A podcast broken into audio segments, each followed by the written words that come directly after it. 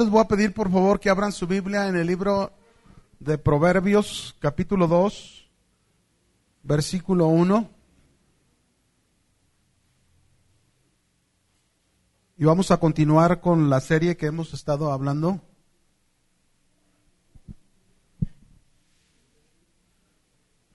Proverbios 2.1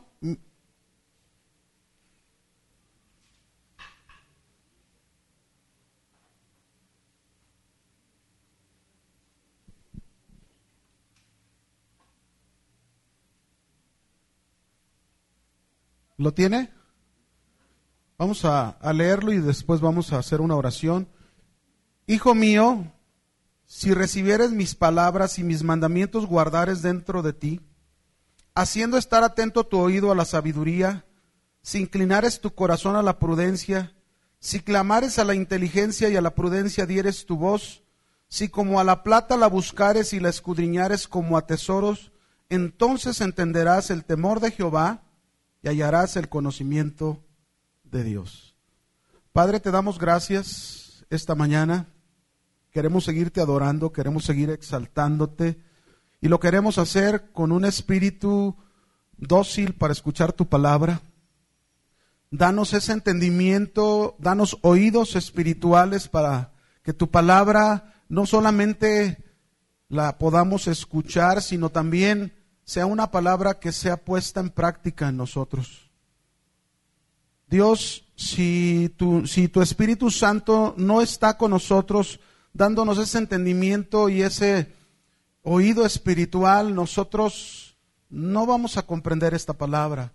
Pero esta mañana te pedimos el fuego de tu Espíritu Santo, te pedimos la revelación de tu Espíritu Santo. Y así como tus discípulos te hablaban, explícanos estas cosas. Así nosotros en esta mañana te decimos también, explícanos tu palabra, Señor.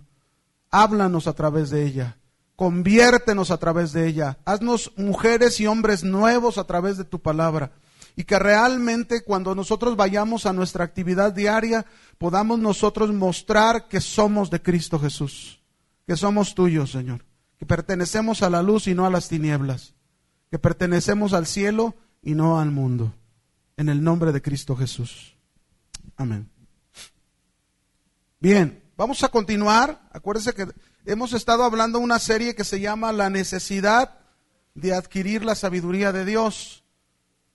Hace, ocho, hace 15 días, yo iba a decir hace ocho días, pero no, hace 15 días yo te hablé acerca del propósito de la sabiduría de Dios para la vida de los creyentes. Hoy, hoy vamos a tratar un tema que se llama la buena actitud, yo lo, lo titulé así, la buena actitud hacia la sabiduría de Dios.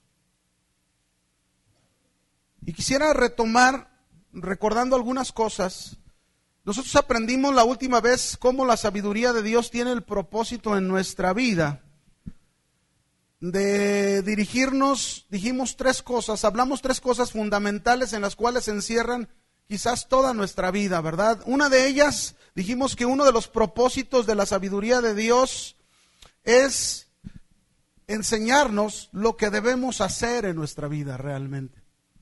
Hay muchas personas que piensan que lo que hacen, que lo que están haciendo es correcto, es bueno, y realmente nunca podremos hacer lo bueno, lo correcto, si no estamos guiados por la sabiduría de Dios. Y este es el propósito de la sabiduría de Dios, ¿verdad? Muchos dicen, no, yo sí sé lo que debo de hacer con mi vida, pero nosotros vemos sus hogares en ese desorden en el que se encuentran. Nosotros vemos hogares destruidos, hogares, hijos este, que realmente están en viviendo una vida en desastre totalmente y todo eso sucede precisamente porque hace falta la sabiduría de Dios. Nosotros hoy en día, yo creo que todos somos testigos de una sociedad que estamos viviendo con más violencia, con más maldad, con más perversión, ¿sí o no? ¿Sí o no? Sí. Y a veces nos preguntamos, fíjese, yo ahora en las noticias me he estado fijando, la gran mayoría de los que participan en cosas de narcotráfico, secuestro, pero una gran mayoría son jóvenes. Una generación joven que se ha levantado con, con maldad, con violencia. Y, y yo me preguntaba, ¿qué pasa con los papás? Porque el resultado de un hijo, mis hermanos, es los principios y los valores, lo que nosotros hemos sembrado en la vida de ellos. Y si hay muchos jóvenes envueltos, eso nos, hace, nos hace abrir los ojos y decir, necesitamos la sabiduría de Dios. Porque eso es importante. La sabiduría de Dios es lo, que, lo único que nos va a ayudar a contrarrestar lo que nosotros estamos viendo en estos tiempos.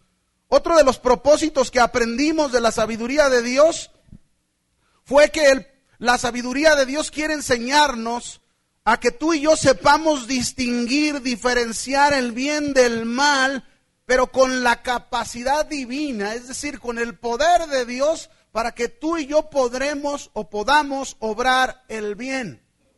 No hay otra manera de obrar el bien. ¿Sabías? No existe otra manera.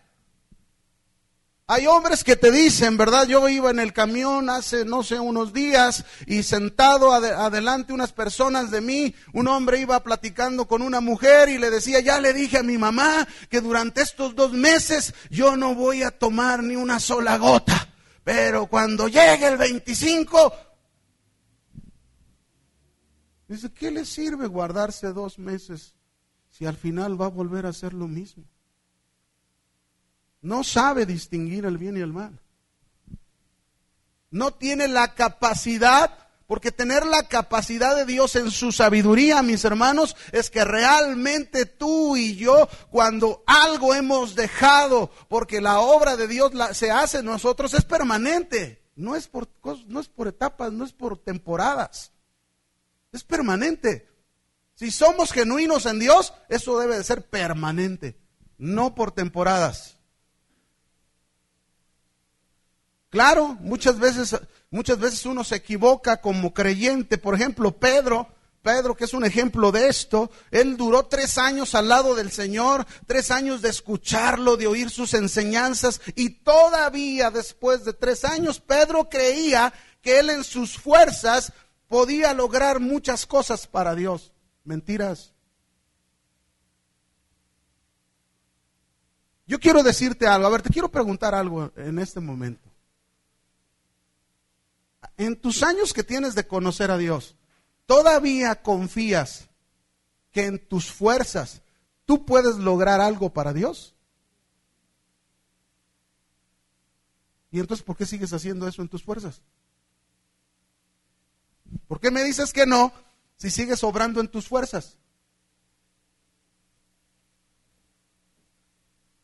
Si realmente estás convencido que tú no puedes lograr nada en tus fuerzas, pues entonces busca la capacidad de Dios, busca que Dios ponga su poder en ti y tú puedas operar en el poder de Dios. Es que así debe de ser, hermanos. Ahí es donde nosotros sabemos distinguir el bien del mal y vamos a poder operar el bien porque solo es con la capacidad de Dios, con el poder de Dios, no hay otra forma. Y la tercera cosa que aprendimos fue que el propósito de la sabiduría de Dios es que tú y yo aprendamos a vivir apartados del mal. Es bien importante que tú y yo nos grabemos. La sabiduría de Dios nunca nos va a llevar a obrar el mal, nunca. Nunca, yo no he visto que alguien busque la sabiduría de Dios y Dios le dé de su sabiduría y, lo veas obrando mal. No, eso no es así. La sabiduría de Dios siempre te va a llevar a apartarte del mal, siempre, siempre. Pero tenemos que aprender con quién nos estamos juntando. Tenemos que aprender ¿Qué clase de amigos estamos teniendo aún en el cristianismo, aún en la iglesia, aún, aún, mire, aún en la iglesia? Yo he aprendido, yo tengo muchos amigos pastores, pero no me junto con todos. De verdad. Muchos amigos pastores tengo. Pero hay amigos que, que, que yo nada más los saludo y no puedo tener una comunión con ellos porque yo sé que no me van a llevar a algo bueno.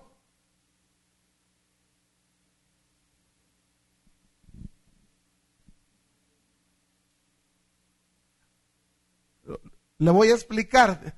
¿Por qué no? Porque bueno, la mayoría de nosotros aquí hemos oído, hemos aprendido que no todos, aunque sean pastores, estamos haciendo la voluntad de Dios. Estamos. Es decir, no porque asista X gente a la iglesia, quiere decir que todos son cristianos porque asisten a la iglesia. Lo entendemos.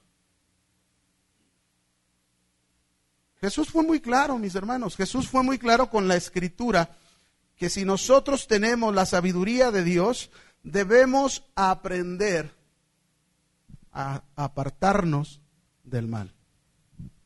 Vivir apartados del mal, ¿sí?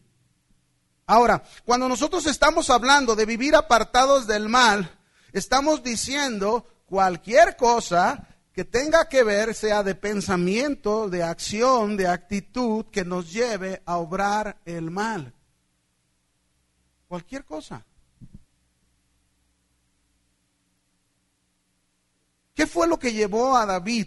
Fíjese, David era un hombre que había conocido a Dios. Inclusive Dios describe en la Biblia que David era conforme a su corazón. Y hubo un momento en que el rey David se equivocó. Hubo varios errores que cometió que en la Biblia aparecen. Pero uno de ellos, que nosotros conocemos muy claramente cuando adultera con Bexabé, la esposa de Urias. Y, y nosotros nos, nos deberíamos de preguntar qué fue lo que llevó a David a obrar ese mal. Y David lo explica en el Salmo 51, si vas conmigo, ahorita regresamos a Proverbios 2, por favor. Salmo 51.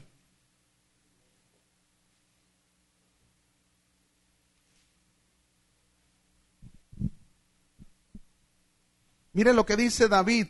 David decía, esto es lo que me aparta del mal y esto es lo que tengo que trabajar con la sabiduría de Dios. Lo que me aparta al mal, perdón. Dice, porque yo reconozco, dice David, mis rebeliones y mi pecado está siempre delante de mí. Contra ti, contra ti solo he pecado y he hecho lo malo delante de tus ojos, para que sea reconocido justo en tu palabra y tenido por puro en tu juicio. He aquí en maldad he sido formado y en pecado me concibió mi madre. En pocas palabras, David está reconociendo que lo que lo va a llevar a obrar el mal es su condición de pecado. Pero si tú y yo recibimos la sabiduría de Dios, recibimos de Dios, porque ya hemos hablado que para recibir la sabiduría de Dios, tú necesitas entregar tu vida a Jesucristo. De otra manera, tú no vas a poder tener nunca la sabiduría de Dios. Y es solo a través de esa sabiduría que Dios nos ayuda a apartarnos del mal. Aquí vemos a un, a un David que reconoció cuando fue confrontado por aquel profeta Natán con su pecado. Se arrepintió y reconoce delante de Dios, Señor, yo sé lo que me ha llevado a obrar ese mal, son mis rebeliones, es mi maldad, es mi pecado, es eso que hay dentro de mí. Y yo tengo que trabajar en eso. Y más adelante tú puedes ver que David le dice ahí mismo en el Salmo 51, David le dice al Señor, Señor, pon en mí un espíritu nuevo, un corazón nuevo dentro de mí, renuévame, cámbiame.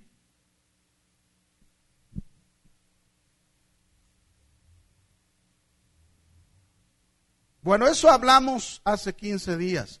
El propósito de la sabiduría de Dios. ¿Por qué quise recordar algo más de esto? Porque lo que vamos a hablar, y vamos a comenzar a hablar el día de hoy, que yo no sé si termine el día de hoy, pero tiene mucha relación, va unido. El propósito de la sabiduría de Dios no puede cumplirse en mí si yo no llego a tener una buena actitud hacia la sabiduría de Dios.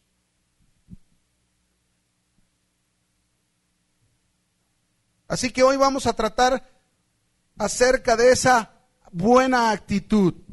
En primer lugar, la sabiduría de Dios, debemos comprenderla, nos viene de dos formas que son unidas. La primera, ya lo hemos dicho muchas veces, es como un regalo de Dios no por méritos personales. Dios nos ofrece abundante sabiduría al que se la pida y dice que Él no es egoísta, sin límite. Él te da de su sabiduría. Pero la segunda cosa que vamos a obtener esa sabiduría de Dios es por la búsqueda activa de una buena actitud. ¿Qué significa que tú y yo tengamos una buena actitud? ¿Qué es esto de tener una buena actitud? Te voy a definir lo que es una buena actitud. La buena actitud es la acción y el efecto de determinarnos o de determinar lo que debemos hacer para alcanzar algo bueno, benéfico, favorable para nuestra vida. Por ejemplo, imagínate que tú estás enfermo, ¿no? Y tu familia te lleva con el médico. El médico te diagnostica y te dice, tienes tal enfermedad, te da un tratamiento, el cual tú debes de, de llevar a cabo siete días. Y cuando tú vienes de regreso a tu casa, tú hablas con tus familiares y les dices, no, yo no quiero llevar ese tratamiento, yo no quiero tomar nada. Y no lo haces. Eso es una mala actitud. Y esa mala actitud te va a llevar a que tú no te cures. Tener una buena actitud sería entonces, dijimos, la acción y el efecto de determinarnos a hacer lo que debemos hacer para alcanzar algo bueno, benéfico y favorable para nuestra vida. Entonces, tener una buena actitud sería que tomamos la acción de llevar a cabo el tratamiento que nos dio el médico y el efecto que vamos a tener por llevar ese tratamiento, ¿cuál va a ser el efecto? Que nos vamos a sanar, nos vamos a curar. Es muy sencillo esto, ¿verdad que lo entiendes? Muy sencillo. Es muy práctico esto, muy sencillo. Pero en la realidad con lo espiritual, muchas veces no lo llevamos así. Esto es, mire, esto de, la acción y el efecto, acción y efecto, donde tenemos que determinarnos, esto es como el principio que la Biblia nos habla muchas veces de la siembra y la cosecha. Por ejemplo, en Gálatas capítulo 6, versículo 8 dice que el que siembra para la carne, ¿qué va a cosechar de la carne? pues va a cosechar cosas de la carne, pecado. Y sin embargo, corrupción, dice ahí. Y sin embargo, si tú siembras para el Espíritu, que vas a, vas a cosechar vida eterna. Ahora, buena actitud es la acción y el efecto de determinarte a hacer lo que debes hacer. ¿De con qué estamos hablando? Hacia la sabiduría de Dios. Ahora, antes de, llegar a eso, hay otro punto que necesito también explicarlo porque, por otro lado, necesitamos diferenciar otra palabra que a veces se confunde con actitud. Actitud con C. Hay una palabra que se llama ap, con P, aptitud, que es muy diferente. Muy diferente. Aptitud significa la cualidad que nos hace aptos para un fin. Es decir, esto tiene que ver con el talento humano o con algún don que Dios te ha dado. Entonces, actitud es muy diferente a aptitud. Por ejemplo, alguien puede tener aptitud con P para aprender del conocimiento de Dios. Le es muy fácil memorizar, es estudioso, es disciplinado. Podríamos decir, ay, fulano de tal es bueno para ser maestro de la Biblia. Tiene aptitud, tiene talento para eso, tiene don para eso. Pero sin embargo, puede tener una mala actitud. Y la mala actitud puede echar a perderle toda esa ap con P, aptitud que tenga.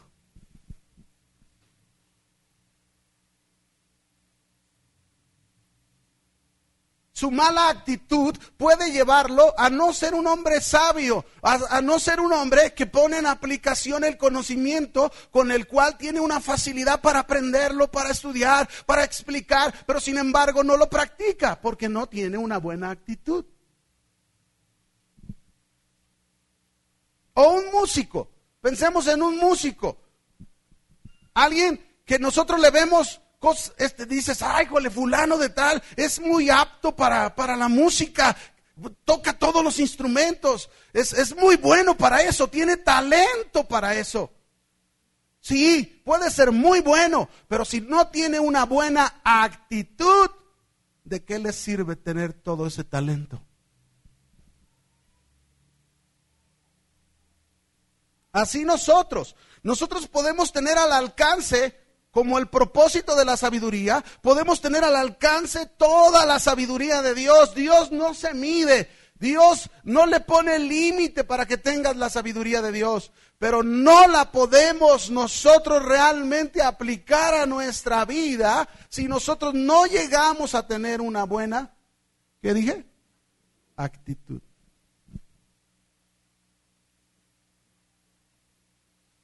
Fíjese, en mi último trabajo secular, antes de estar dedicado a la iglesia, yo conocí hombres, eran hombres que administraban empresas muy grandes, empresas que se les conoce como empresas transnacionales de todo el país, de toda la República, ¿no?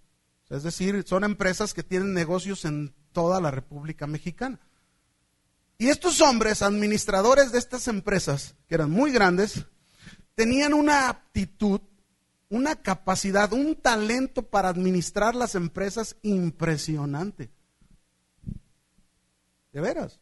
De esas personas que te dicen, oye, este cuate es listo para los negocios, para los números, para todo, por eso está en tal puesto. Esa era su aptitud. Muy bueno ahí en, en esas empresas gigantescas. Pero cuando tú los ves a esos hombres manejando sus hogares, tú te das cuenta que en sus hogares, para administrar sus hogares, son pésimos. ¿Y sabes por qué son pésimos para administrar sus hogares? porque no tienen una buena actitud. ¿Por qué? Porque no tienen la acción y el efecto de determinarse a hacer lo que deben hacer en sus hogares, alcanzando algo bueno, favorable y benéfico para sus vidas. Y no lo tienen porque no tienen a Dios, en primer lugar. Porque sin Dios no podemos tener la sabiduría de Dios. Sin Dios no podemos ni siquiera llegar a obtener una buena actitud. Pero es Dios el que a través de su palabra nos va a enseñar cuál es la buena actitud que tú y yo debemos tener si queremos alcanzar la sabiduría de Dios, si queremos tener verdaderamente la sabiduría de Dios en nuestra vida y ponerla en práctica.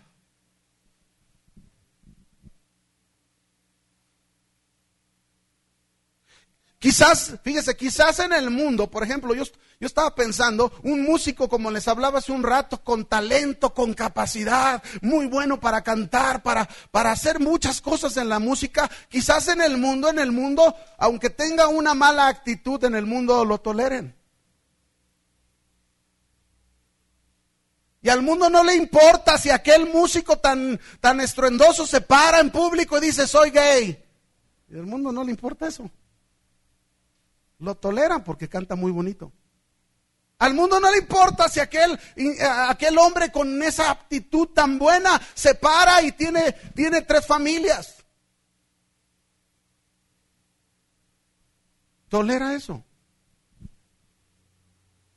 Pero en los caminos de Dios no es así. En los caminos de Dios, mis hermanos, si nosotros queremos seguir a Dios con una actitud muy impresionante, nunca vamos a lograr una buena actitud. Al contrario, hay que humillar todos esos dones, todos esos talentos, hay que llevarlos a los pies del Señor Jesucristo.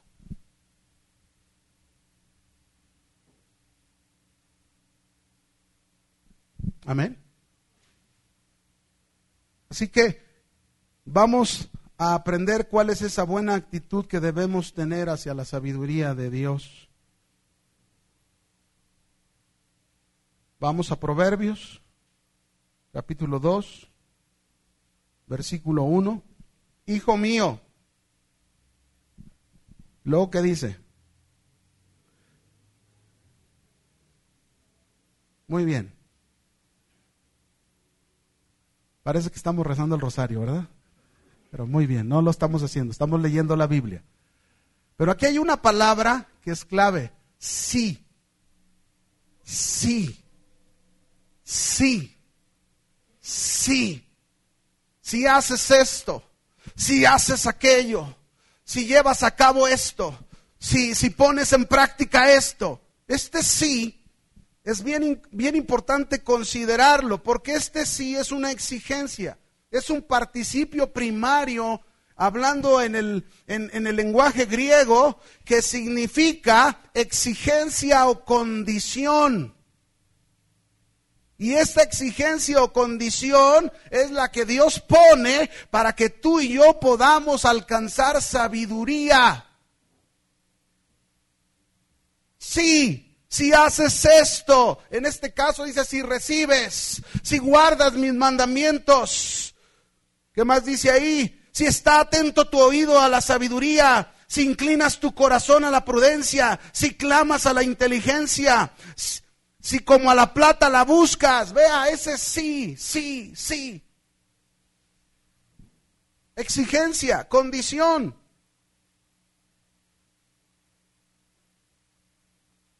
Dios, mis hermanos, desde el punto de vista de Él, su deseo, su anhelo es que tú y yo seamos hijos llenos de su sabiduría. Él eso desea.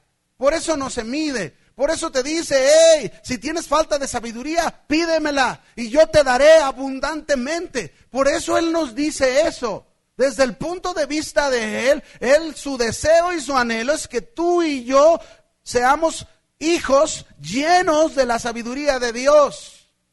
Hijos que a través de esa sabiduría sabemos qué hacer en nuestra vida. Hijos que a través de esa sabiduría sabemos nosotros distinguir el bien del mal y obramos el bien, nada más. Hijos que con esa sabiduría sabemos apartarnos del mal y aunque está ahí la tentación, no cedemos a ella.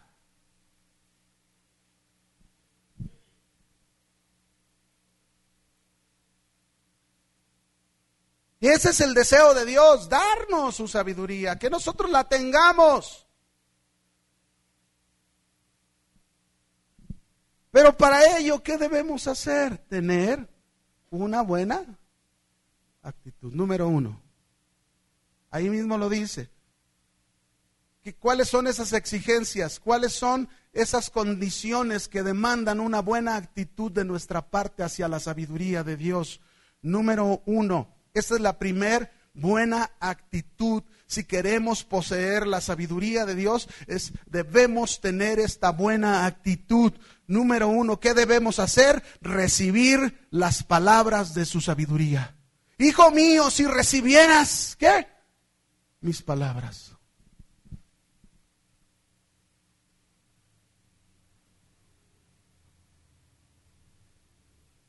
En Juan 3, no lo busques, pero en Juan 3, 27, Juan el Bautista dijo estas palabras.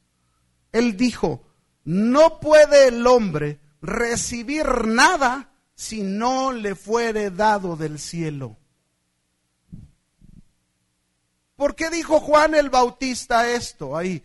¿Por qué Juan el Bautista dijo que no puede el hombre recibir nada si no le fuere dado del cielo? Porque hubo unos judíos de esos judíos que les busca o les gusta más bien andar creando conflictos, vinieron con Juan el Bautista y le dijeron, oye Juan, allá en el otro extremo está aquel hombre del cual tú nos hablaste, que era Jesús, Jesucristo. Y está bautizando y tus discípulos están yendo con él. ¿Por qué? ¿Por qué la gente sigue a Jesús y te está dejando a ti, Juan? Y Juan contestó estas palabras. No puede el hombre recibir nada si no le fuere dado del cielo. ¿Qué quiso decir Juan el Bautista? En primer lugar les quiso decir, yo ya se los había dicho. Yo ya les había dicho que yo no era el Cristo. Yo les había dicho que iba a venir el Cristo, que yo nada más estaba preparando el camino para cuando el Cristo surgiera. Así que lo que Él está haciendo, lo está haciendo porque lo recibió del cielo y Él es al que ustedes deben de seguir. Y lo que yo he hecho hasta el día de hoy, lo he hecho porque lo he recibido. ¿De dónde lo recibió? Del cielo. ¿En qué nos sirve esto para aplicar la sabiduría de Dios? En mucho. Porque si nosotros queremos aplicar esta buena actitud de recibir sus palabras, nosotros debemos, debemos entender que no vamos a recibir nada si lo que se nos está dando no viene del cielo. Nada de sabiduría de Dios. Porque hay quienes tratan de buscar la sabiduría de Dios en otras cosas que no son sus palabras. Juan estaba haciendo lo que recibió de las palabras de Dios. Su ministerio tenía que ser así. Jesús estaba haciendo lo que recibió de parte de Dios de haber venido a este mundo con un propósito y lo estaba haciendo así.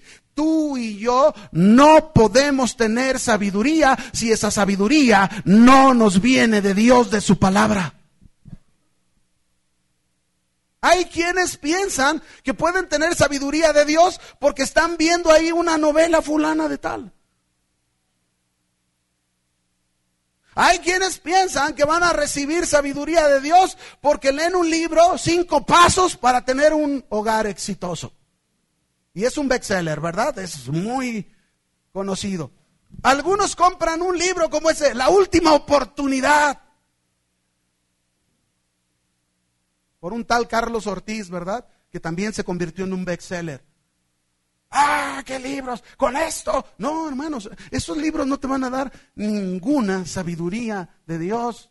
El buscar la sabiduría de Dios en lo secular nunca te la va a dar la sabiduría de Dios. La única manera en que tú puedes recibir, recibir las palabras de Dios es solamente porque Dios te las está mandando y ahí está su palabra para eso.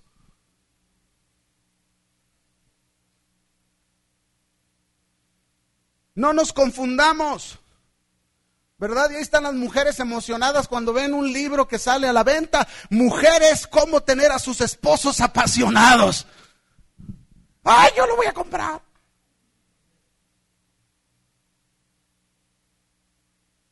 Si usted quiere tener realmente la sabiduría de Dios, solamente por la que viene del cielo. Y esto es lo que viene del cielo, la palabra de Dios. No hay otra cosa que venga del cielo más que la palabra de Dios. Eso es lo que Dios nos dejó a nuestro alcance, su palabra. A través de ella nosotros podemos encontrar todo lo que queramos saber. ¿Quieres conocer a Dios? ¿Quién es Dios? ¿Cómo es Dios? ¿Qué le molesta? ¿Qué no le molesta? ¿Cómo, cómo Dios tiene ira? ¿Por qué tiene Dios ira? ¿Por qué Dios no está de acuerdo con un hombre que tiene dos mujeres? ¿Por qué? Todo está ahí en la Biblia. Ahí está, aquí, mis hermanos, esta es toda la respuesta. Yo no necesito buscar otra cosa. Hay muchos que se refugian o prefieren refugiarse en la, en, en la psicología del mundo.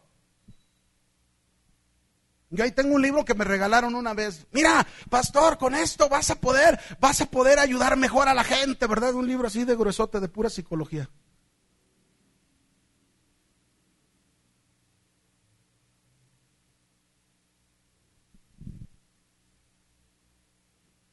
Y quizás hay casos donde un psicólogo en, una problemática de un personaje puede, puede ser de ayuda y de gran ayuda. Para eso estudian en su profesión. Pero el mejor psicólogo que tú y yo tenemos se llama Jesucristo. Y sus páginas para instruirnos, para decirnos cuáles son sus, técnicas para, para ayudarnos, están en su palabra. Así que una primera buena actitud que debemos tener tú y yo hacia la sabiduría de Dios es recibir sus palabras. ¿Las palabras de quién? De Dios. Las que vienen del cielo, las que están registradas en la Biblia recibirlas. ¿Cuántos dicen, yo recibo las palabras de Jesús? A ver, ¿cuántos de los que están aquí están bien seguros que reciben todas las palabras que vienen del Señor? Qué bueno que se queda callado, ¿eh? Me sorprende. Porque es fácil decir, yo la recibo. Y ahorita que expongamos, vamos a ver si es cierto que la recibimos, ¿verdad? Juan capítulo 12.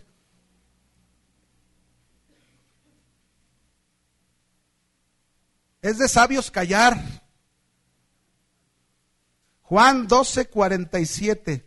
Mire lo que dijo Jesús aquí.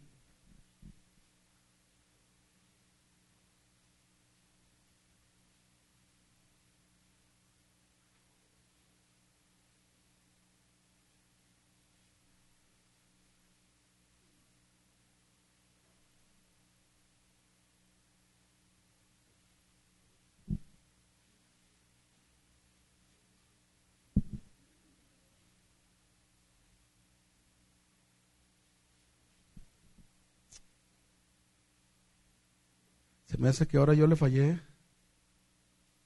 Dice que bárbaro. Está más abajo, en el verso 44.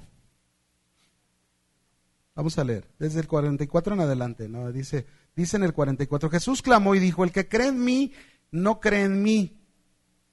Dice, perdón, el que cree en mí, no cree en mí, sino en aquel que me envió. Y el que me ve, ve al que me envió. Yo, la luz he venido al mundo para que todo aquel que cree en mí no permanezca en tinieblas. Ahora sí, verso 47. El que oye mis palabras y no las guarda, yo no le juzgo, porque no he venido a juzgar al mundo, sino a salvar al mundo. Verso 48. Y el que me rechaza y no, ¿qué dice? No recibe mis palabras, tiene quien le juzgue. ¿Quién le va a juzgar? Dice aquí, la palabra que he hablado, ella le juzgará en el día postrero. El que me rechaza y no recibe mis palabras. Jesús está diciéndonos aquí que va a haber quienes rechacen y no reciban las palabras de Jesús. Va a haber personas que aunque escuchen la palabra que viene del cielo, que aunque escuchen la palabra de Dios, la palabra de Jesús, aunque la oigan, la van a rechazar y no la van a recibir. ¿Y cuál es la razón de que rechazan y no reciben la palabra? La razón es que esa palabra incomoda sus vidas.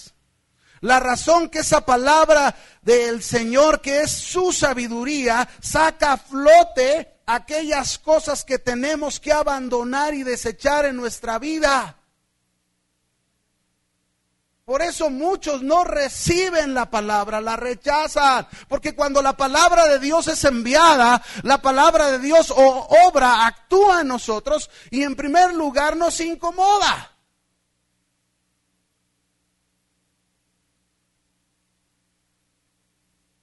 Nos incomoda porque, porque la palabra nos está enfrentando o nos está confrontando con algo en, el, en lo que tú y yo necesitamos cambiar.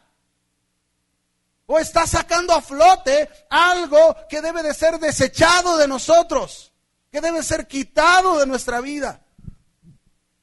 Pero hay quienes no reciben Hay quienes no van a tener la buena actitud hacia la palabra, hacia la sabiduría. ¿Por qué no la van a tener? Porque la sabiduría tiene un propósito. La sabiduría de Dios va a tener el propósito de ir a tu vida y mostrarte aquellas cosas que deben ser desechadas de ti.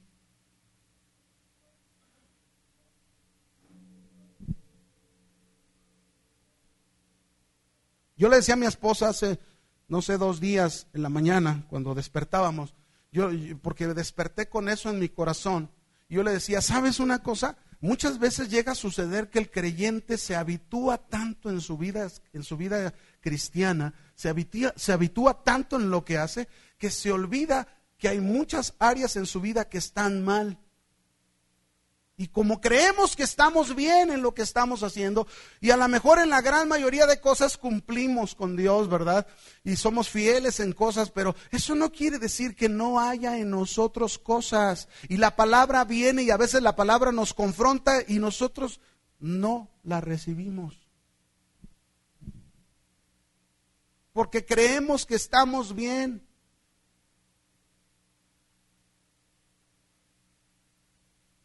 Así que si recibimos la sabiduría de Dios y recibimos sus palabras y tenemos esta buena actitud, una primer cosa que seguro va a ser esa palabra, va a ser esa sabiduría, es limpiarnos de lo impuro o inmundo que haya en nosotros.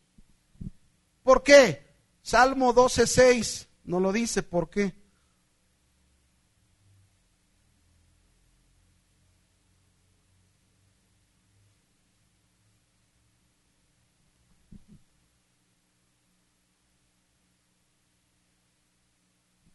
¿Lo tienes? Mira lo que dice ahí. Las palabras de Jehová son palabras limpias, como plata refinada en horno de tierra purificada. ¿Cuántas veces? ¿Qué significa esto? ¿Qué significa que la palabra de Dios es como la plata que es purificada siete veces en ese horno? ¿Qué, quiere decir esto? Esto nos está hablando de la perfección de la palabra de Dios, de la perfección en su pureza, de la perfección en su limpieza. Por eso la palabra de Dios, que es la sabiduría de Dios, cuando llega a nosotros, lo primero que va a hacer la palabra es sacar aquello que está mal en mi impuro, inmundo, y aunque no me guste, yo tengo que tener una buena actitud de qué? Recibir.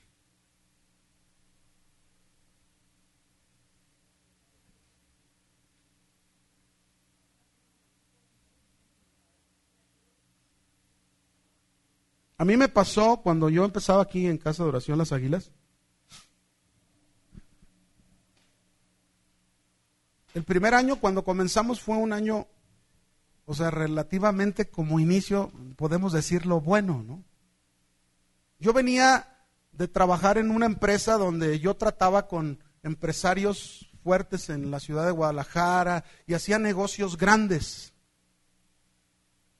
Y sabía cómo cerrar un negocio grande, sabía cómo producir en, todo ese, en, ese ambiente en el cual me desenvolví secularmente.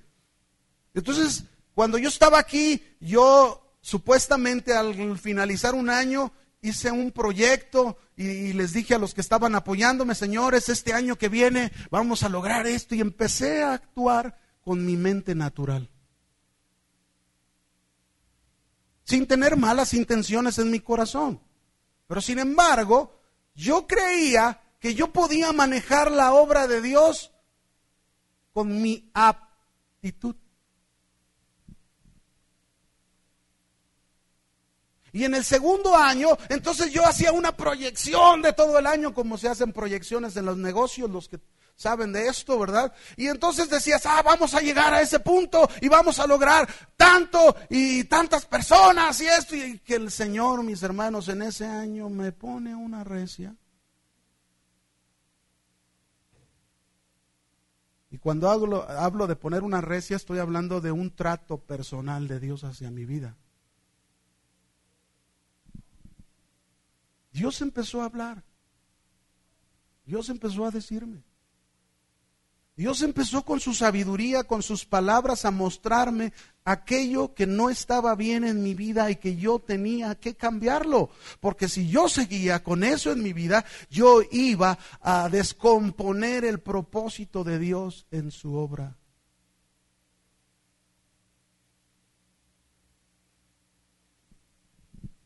Yo tuve que pedirle perdón a Dios y yo tuve que humillarme ante, ante, ante, el Señor cuando el Señor me estaba hablando. Y yo dije, Señor, tuve que reconocer que estaba obrando en mis fuerzas, que estaba obrando en mi capacidad, que estaba obrando en lo que yo creía que era bueno para la obra de Dios. Por eso es importante que entendamos cuando llegamos al Señor, cuando nosotros hemos llegado al Señor, hemos llegado con la sabiduría que quisimos ahí en el huerto, que no viene de Dios, que es la sabiduría del hombre. Y esa sabiduría del hombre no le sirve a Dios para nada. Dios la agarra y la hace, no importa qué hayas logrado, no importa qué tantas cosas, qué tan listo hubiera sido en el mundo, qué tan inteligente para negocios haya sido. Mira esto, a la basura.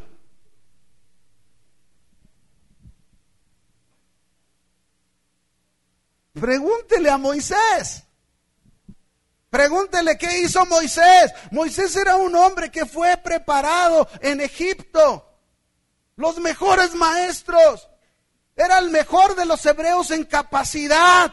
Pero sin embargo, Dios lo llevó al desierto 40 años. ¿Sabe para qué? Para que cuando Moisés fuera usado por Dios y levantado por Dios, Moisés no se le ocurriera hacer lo que Sergio hizo.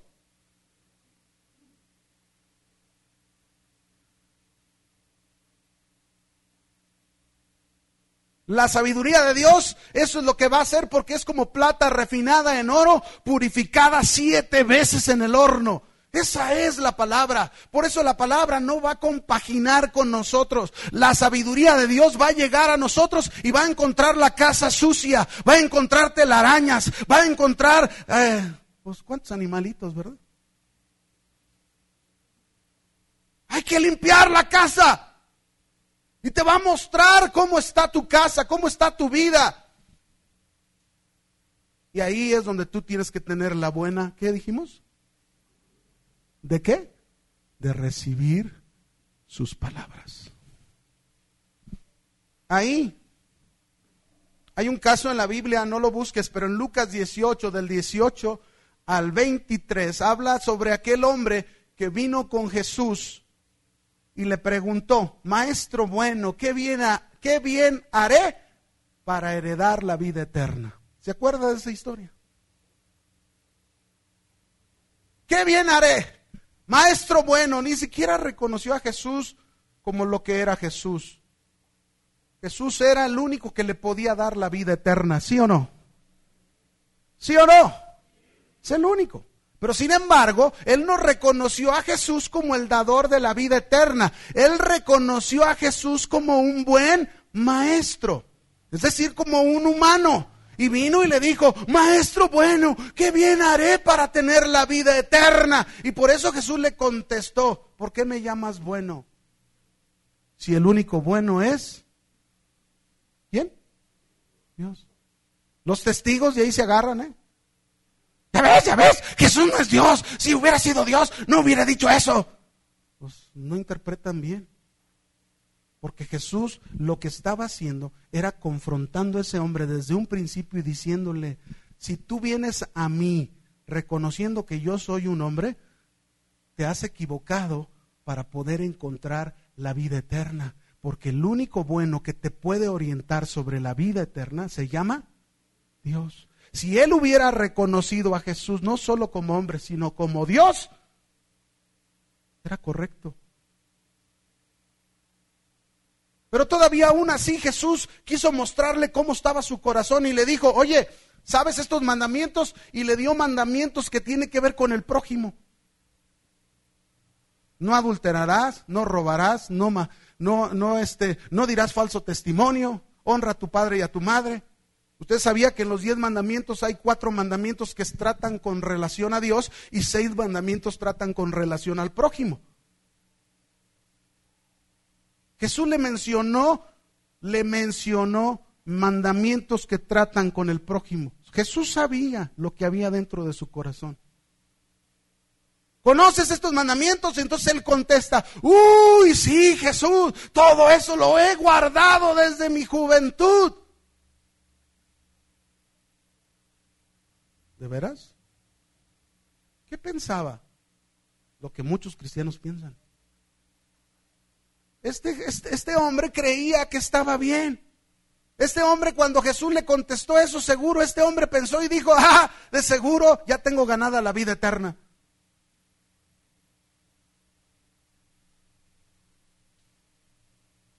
Y Jesús fue bien claro con él, bien enfático con él. Cuando él le contestó, todo esto lo he guardado desde mi juventud, Jesús lo llevó al punto de su corazón. Si quieres ser perfecto, es decir, si quieres ser un hombre maduro en todo, completo, vende todo lo que tienes, repártelo a los pobres y ven y sígueme. ¿Saben qué hizo la palabra de Jesús en el corazón de ese, de ese hombre? Le incomodó.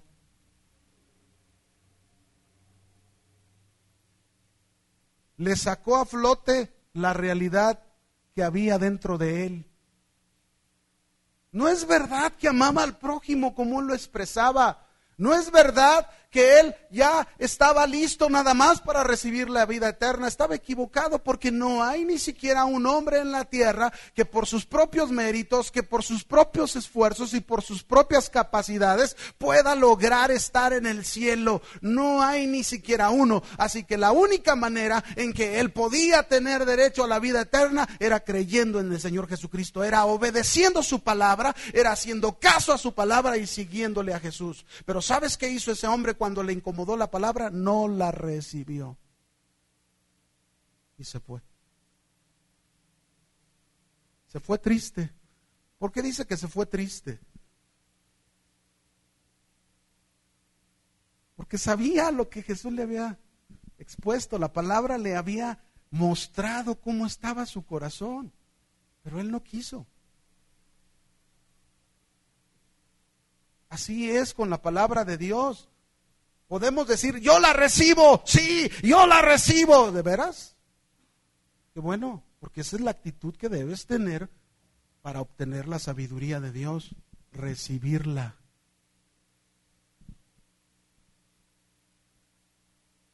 Hay quienes rechazan y no reciben la palabra del Señor porque no es como ellos quieren.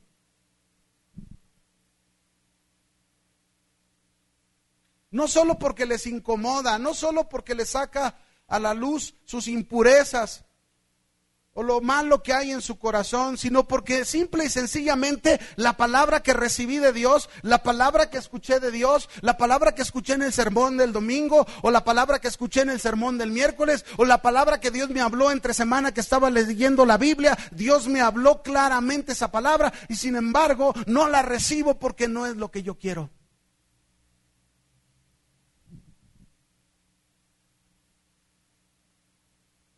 Jonás es un ejemplo de eso. En el libro de Jonás, tú puedes ver que por primera vez dice, y vino la palabra de Dios a Jonás y le dijo, Jonás, ve y predícales a la ciudad de Nínive. Porque yo he oído de sus maldades, he oído de todo lo que están haciendo, y ve y diles que si no se arrepienten, yo los voy a destruir.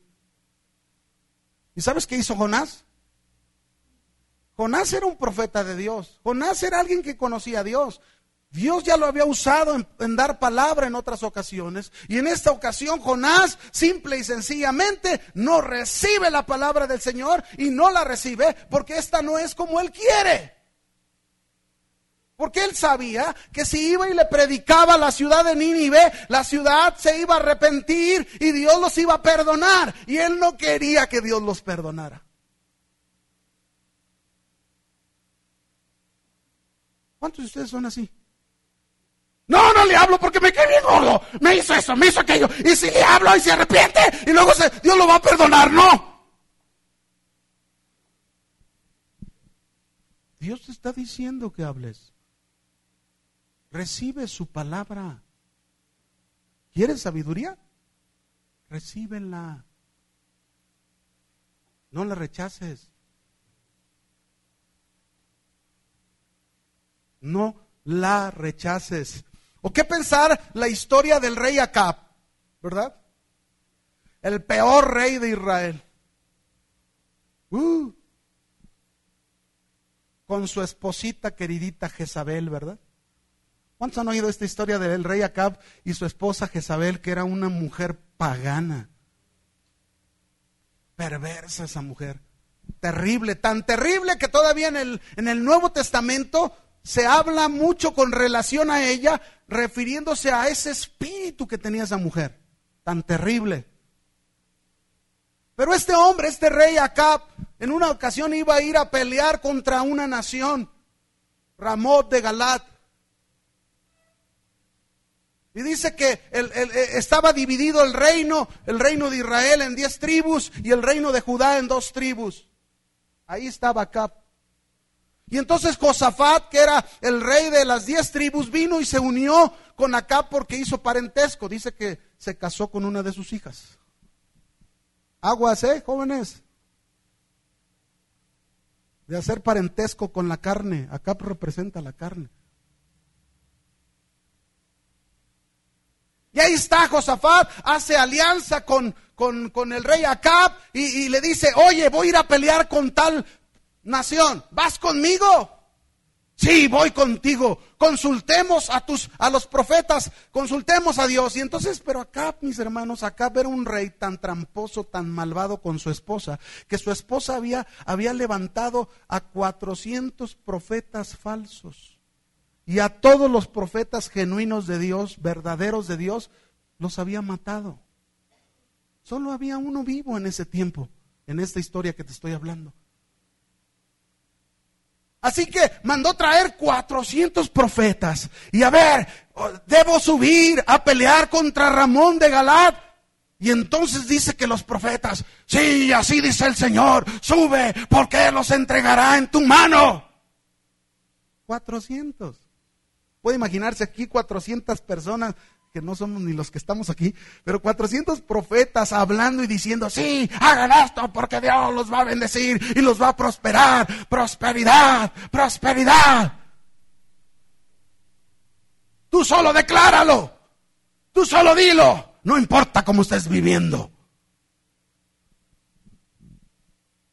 Y bueno, como que ahí tenía un poquito de discernimiento Josafat, porque dice en la historia, ahí en Segunda de Crónicas 18, te estoy hablando ahí, ahí está en ese capítulo, y, este, y, y Josafat le dijo, oye, ¿no habrá otro profeta por aquí de Dios al cual consultemos a Jehová? Oye, te están hablando 400, como que algo no le gustó, algo no vio, no vio bien, algo dijo, no, no, no, estos no me convencen.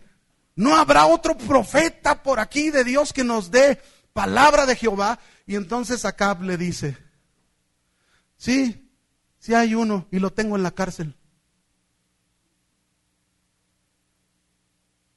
Se llama Micaías.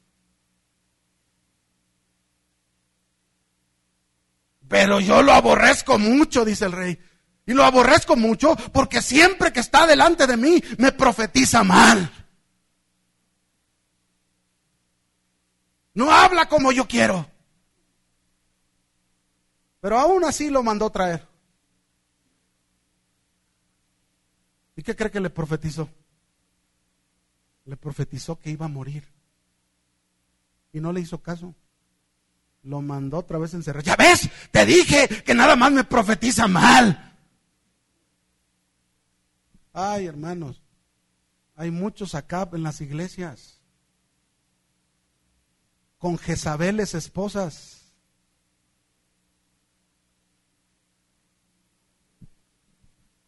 Hay muchos acá que no reciben la palabra de Dios porque la palabra de Dios les confronta con su pecado. No reciben la palabra de Dios porque no es lo que quieren. No, eso yo no quiero. Yo quiero como estos 400 que me hablan bonito, que me dicen cosas bonitas, me dicen que me va a ir bien mi negocio, me dicen que yo soy el campeón de campeones, me dicen que yo puedo este lograr esto, lograr aquello. Yo no quiero un pastor checo, ¿para qué lo quiero? Diario nos está hablando que esto, que aquello. Ya que nos hable, nos levanten la autoestima. De por sí llegamos con ella bien baja.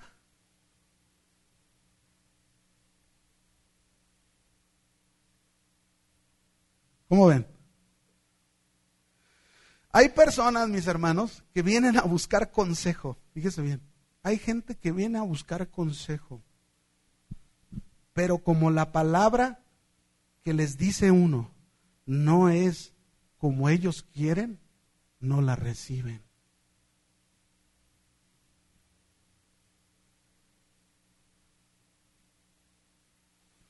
Yo te pregunto a ti, ¿de veras deseas la sabiduría de Dios? ¿De veras en tu corazón anhelas tenerla de verdad, la sabiduría de Dios? Debes tener una buena actitud y tu buena actitud recibe sus palabras. Recíbelas. Hay algunos textos que nos hablan sobre este recibir. Si quieres nada más anótalos para no perder tanto en ello. Pero por ejemplo Juan 1.12. ¿Qué dice Juan 1.12? Más a los que le recibieron, a los que creen en su nombre, les dio la potestad de ser llamados hijos, de ser hechos hijos de Dios. Más a los que le recibieron, ¿de qué está hablando? Está hablando de Jesús. Jesús tenía un, venía con un propósito a la tierra y ese propósito a la tierra era mostrar la luz de Dios para que las tinieblas fueran disipadas. Y en primer lugar venía a su pueblo los judíos y los judíos lo habían rechazado porque a lo suyo vino y los suyos no lo recibieron. Y luego dice el 12, más a todos los que le recibieron. ¿Qué quiere decir recibir? Quiere decir que recibimos sus palabras, recibimos su mensaje, recibimos su evangelio, recibimos su sabiduría. Y cuando nosotros recibimos eso, eh, dice, y creen en su nombre, la palabra de Dios dice que la fe viene por el oír. ¿Y el oír qué? La palabra de Dios. Escuchar la palabra de Dios, la recibimos más a los que le reciben. Ahí está. ¿Qué tenemos que hacer para traer un beneficio, para traer lo bueno en nuestra vida, para traer lo favorable, para que ese efecto se produzca en nosotros? ¿Qué tenemos que hacer? Tener una buena actitud, determinarnos a hacer lo que debemos hacer. Y la palabra de Dios nos está diciendo lo que debemos hacer. Recibe, hijo mío, recibe mis palabras. Recíbelas aunque no te gusten, aunque te duela. Recíbelas. Déjeme ponerle dos ejemplos. Uno, mi esposa y yo lo vivimos. Cuando recién casados, nosotros vivimos en un departamento, en el último piso. Y así, contra esquina de nosotros, había cuatro departamentos en la parte alta. Y en uno de ellos vivía una pareja que nos conocimos, ellos asistían a otra iglesia. Pero tenían muchos problemas. El esposo tomaba demasiado. Hubo madrugadas que yo recuerdo tuvimos que levantarnos porque él llegaba la esposa a tocarnos en la puerta porque él tomado la golpeaba.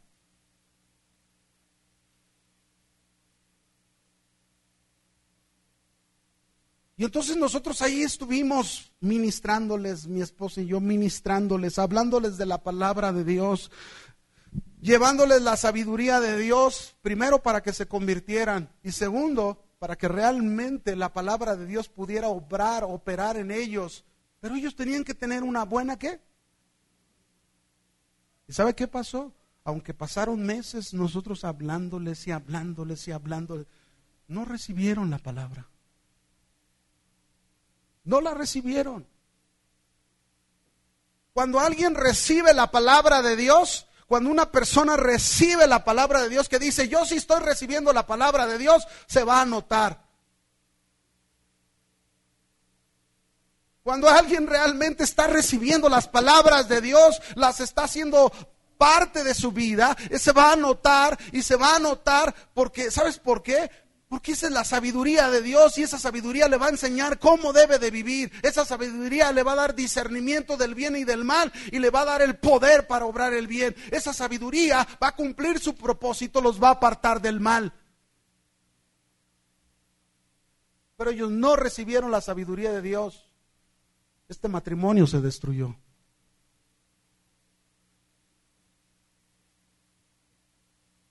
Hermanos, tenemos que entenderlo. Esto es muy sencillo, esto no tiene, no tiene, no tiene, tenemos que comprenderlo. Si realmente yo recibo la palabra de Dios, su sabiduría me va a dar a mí la actitud correcta, cómo me debo de comportar en tal situación o en tal problema. Hay mujeres que vienen, pastor, tengo un problema, mi hijo está perdido, mi hijo está en esto, mi hijo está en aquello. ¿Sabes qué? Recibe la sabiduría de Dios. Ahí está la respuesta de lo que tú debes hacer ante ese problema.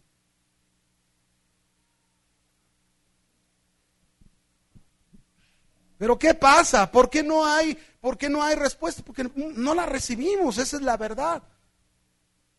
Otro ejemplo. En el trabajo secular donde estuve, ese que les he hablado, yo tenía una, tenía una compañera, habíamos dos cristianos ahí en el trabajo, en la oficina. Uno era Memo Gómez, que es pastor allá en Los Ángeles, y su servidor. Y los dos hablábamos con esta compañera. Esta compañera tenía problemas con su marido. Estaba casada, tenían un hijo de un año, año y medio, muchos problemas. Pero había uno ahí en la empresa, había un hombre en la empresa que Memo y yo lo conocíamos muy bien. Y era un hombre tremendo, ¿no? Y andaba detrás de ella. Y entonces nosotros le dijimos, mira, ten cuidado, porque este hombre lo único que quiere es usarte. Este hombre lo único que quiere es aprovecharse de ti viendo tu situación, venía y le regalaba flores, venía y le traía chocolates, era aparentemente era muy detallista lo que su esposo no estaba haciendo con ella. Y entonces había veces que los veíamos que salían a desayunar juntos y nosotros insistimos, mira, no lo hagas, ten cuidado, esto puede echar a perder tu vida. Y así sucedió, no recibió las palabras que nosotros le estábamos dando de parte de Dios. No las recibió. ¿Y sabe qué sucedió? Se embarazó de aquel hombre. Se acabó su matrimonio. Y aquel cuate lo cambiaron de, lo cambiaron de zona y ahí la dejó.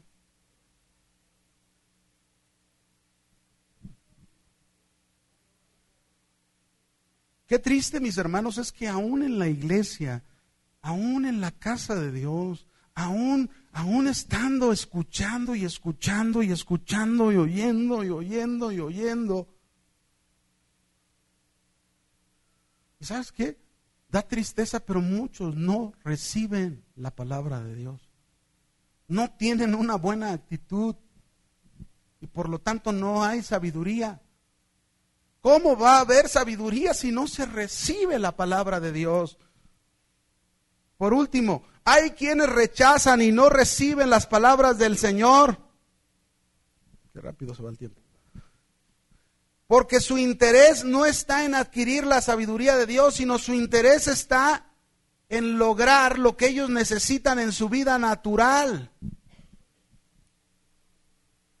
Hay quienes no tienen nada de interés de adquirir sabiduría de Dios. Yo voy a la iglesia, yo estoy ahí en la iglesia y, voy ahí y estoy ahí porque lo único que me interesa es adquirir mi necesidad natural. Es decir, si yo no tengo trabajo, yo quiero lograr un trabajo. Si yo tengo problemas financieros, yo quiero que mi problema se resuelva. Y esa es la razón. No es que en su corazón haya un ferviente ardor o deseo de tener la sabiduría de Dios en su vida.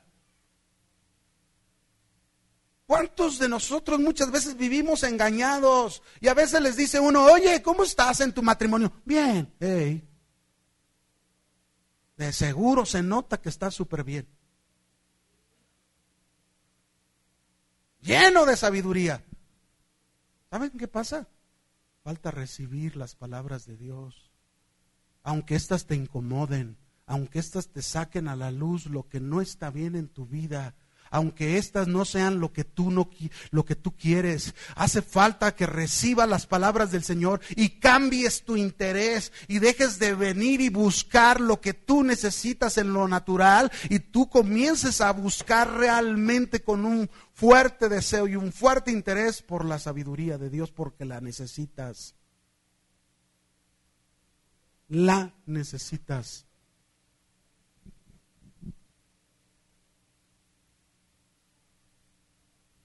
En la Biblia, en Hechos 8, versículo 9 al 13 y versículo 18 al 24, nos habla de un mago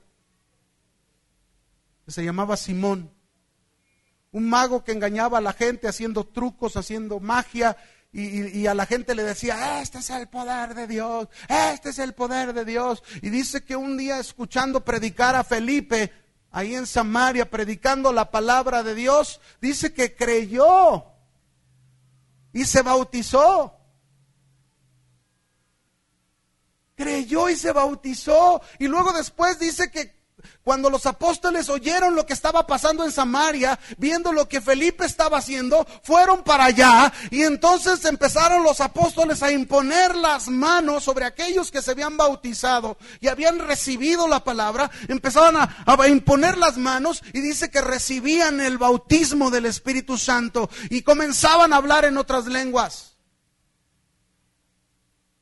Y entonces Simón el mago, al ver eso que estaba pasando, dice que se arrimó con Pedro y le dijo, oye, te doy una lana si me dices cómo hacer eso. Y Pedro lo reprendió. Y Pedro le dijo, tú no tienes parte ni asunto, no tienes nada que ver en esto. Tu corazón está en otras cosas. Tu corazón, tu interés está en otras cosas. Tú estás buscando lo que necesitas en lo natural. Cuando quieres comprar el don de Dios con dinero, esto no se compra con dinero. Perece tú y perece con tu dinero, le dice. Porque yo te veo en prisión de amargura, te veo con un corazón. Fíjese, y creyó. ¿Qué quiso decir con que creyó? Es bien importante esto, porque ese creer de Simón ahí no era ese creer para salvación, ahí es un creer que tiene que ver con el razonamiento.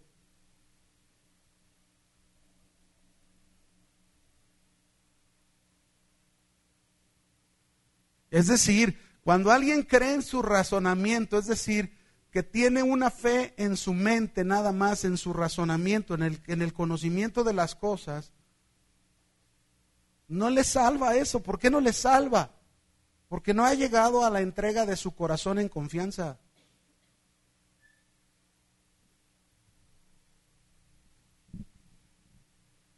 Por eso Simón siguió actuando así, pues se bautizó y, todavía él decía, este, no, yo, yo soy de Dios y yo estoy con ustedes, pero luego queriendo comprar algo con dinero. ¿Cuántos quieren comprar su salvación? Vamos a sacar una promoción.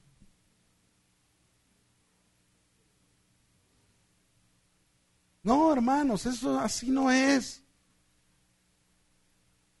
¿Sabe qué estaba haciendo Simón Pedro mostrándole claramente, claramente a ese Simón mago? O eres o no eres. Y, si, y no eres porque tu corazón está así. Dios le mostró a Pedro cómo estaba el corazón de Simón, este mago.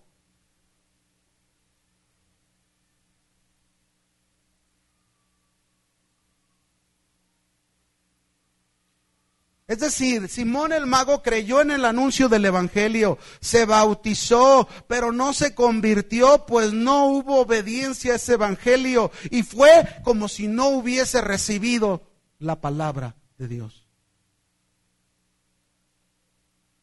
Por eso recibir es muy claro. Jesús puso una comparación de dos hogares, dos casas. Ya se me fue el tiempo, ¿verdad? Qué bárbaro. Pero dos casas puso Jesús como ejemplo. Y en una dijo, hey, les voy a comparar. Aquel hombre que oye mi palabra y la hace, le voy a comparar con un hombre prudente. Pero note, oír, hacer. Entre la palabra oír y la palabra hacer está recibir. Porque ¿cómo se hace si no se recibe? Así que el que oye y hace, le compara a un hombre prudente. Este hombre prudente edifica su casa sobre la roca. Y cuando vienen los vientos, cuando viene la lluvia, cuando vienen los ríos y golpean contra aquella casa, aquella casa está firme. Pero el hombre que oye mis palabras y no las hace, le compararé a un hombre insensato, necio, que edifica su casa sobre la arena. Y que le pasa lo mismo que al otro. Vienen vientos, vienen lluvias y vienen ríos y golpean contra aquella casa. ¿Y cuál es el fin de esta casa? Dice la casa, ¡pum! cae. Y es grande su ruina. Mis hermanos, lo que Jesús nos enseña es muy sencillo el que es verdadero en Dios, el que realmente oye la palabra de Dios, hijo mío, si recibieres mis palabras, el que escucha la palabra del Señor y la oye, la recibe y la obedece, ese hombre, pase lo que pase, suceda lo que suceda, su vida cristiana se va a notar porque ahí va a permanecer.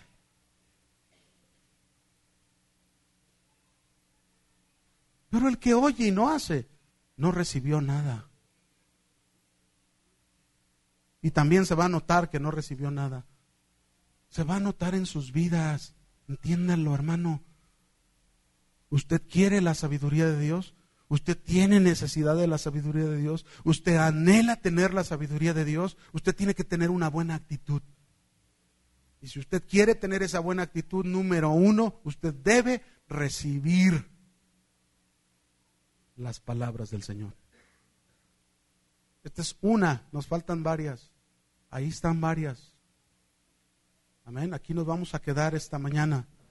Pero necesitamos aprender a tener la actitud correcta hacia la sabiduría de Dios, esa buena actitud, la acción y el efecto de determinarnos a hacer lo que debemos hacer para alcanzar algo bueno, benéfico y favorable en nuestra vida. Póngase de pie.